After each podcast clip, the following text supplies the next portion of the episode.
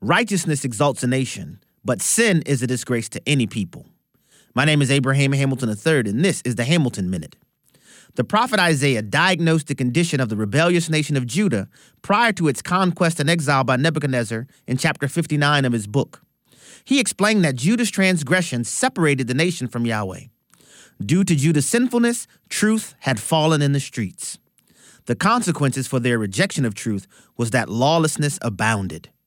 Similarly, truth has been rejected in our nation. Abundant lawlessness is the consequence for a nation that has turned away from the Lord. Repentance is what is needed in our nation, starting in the church.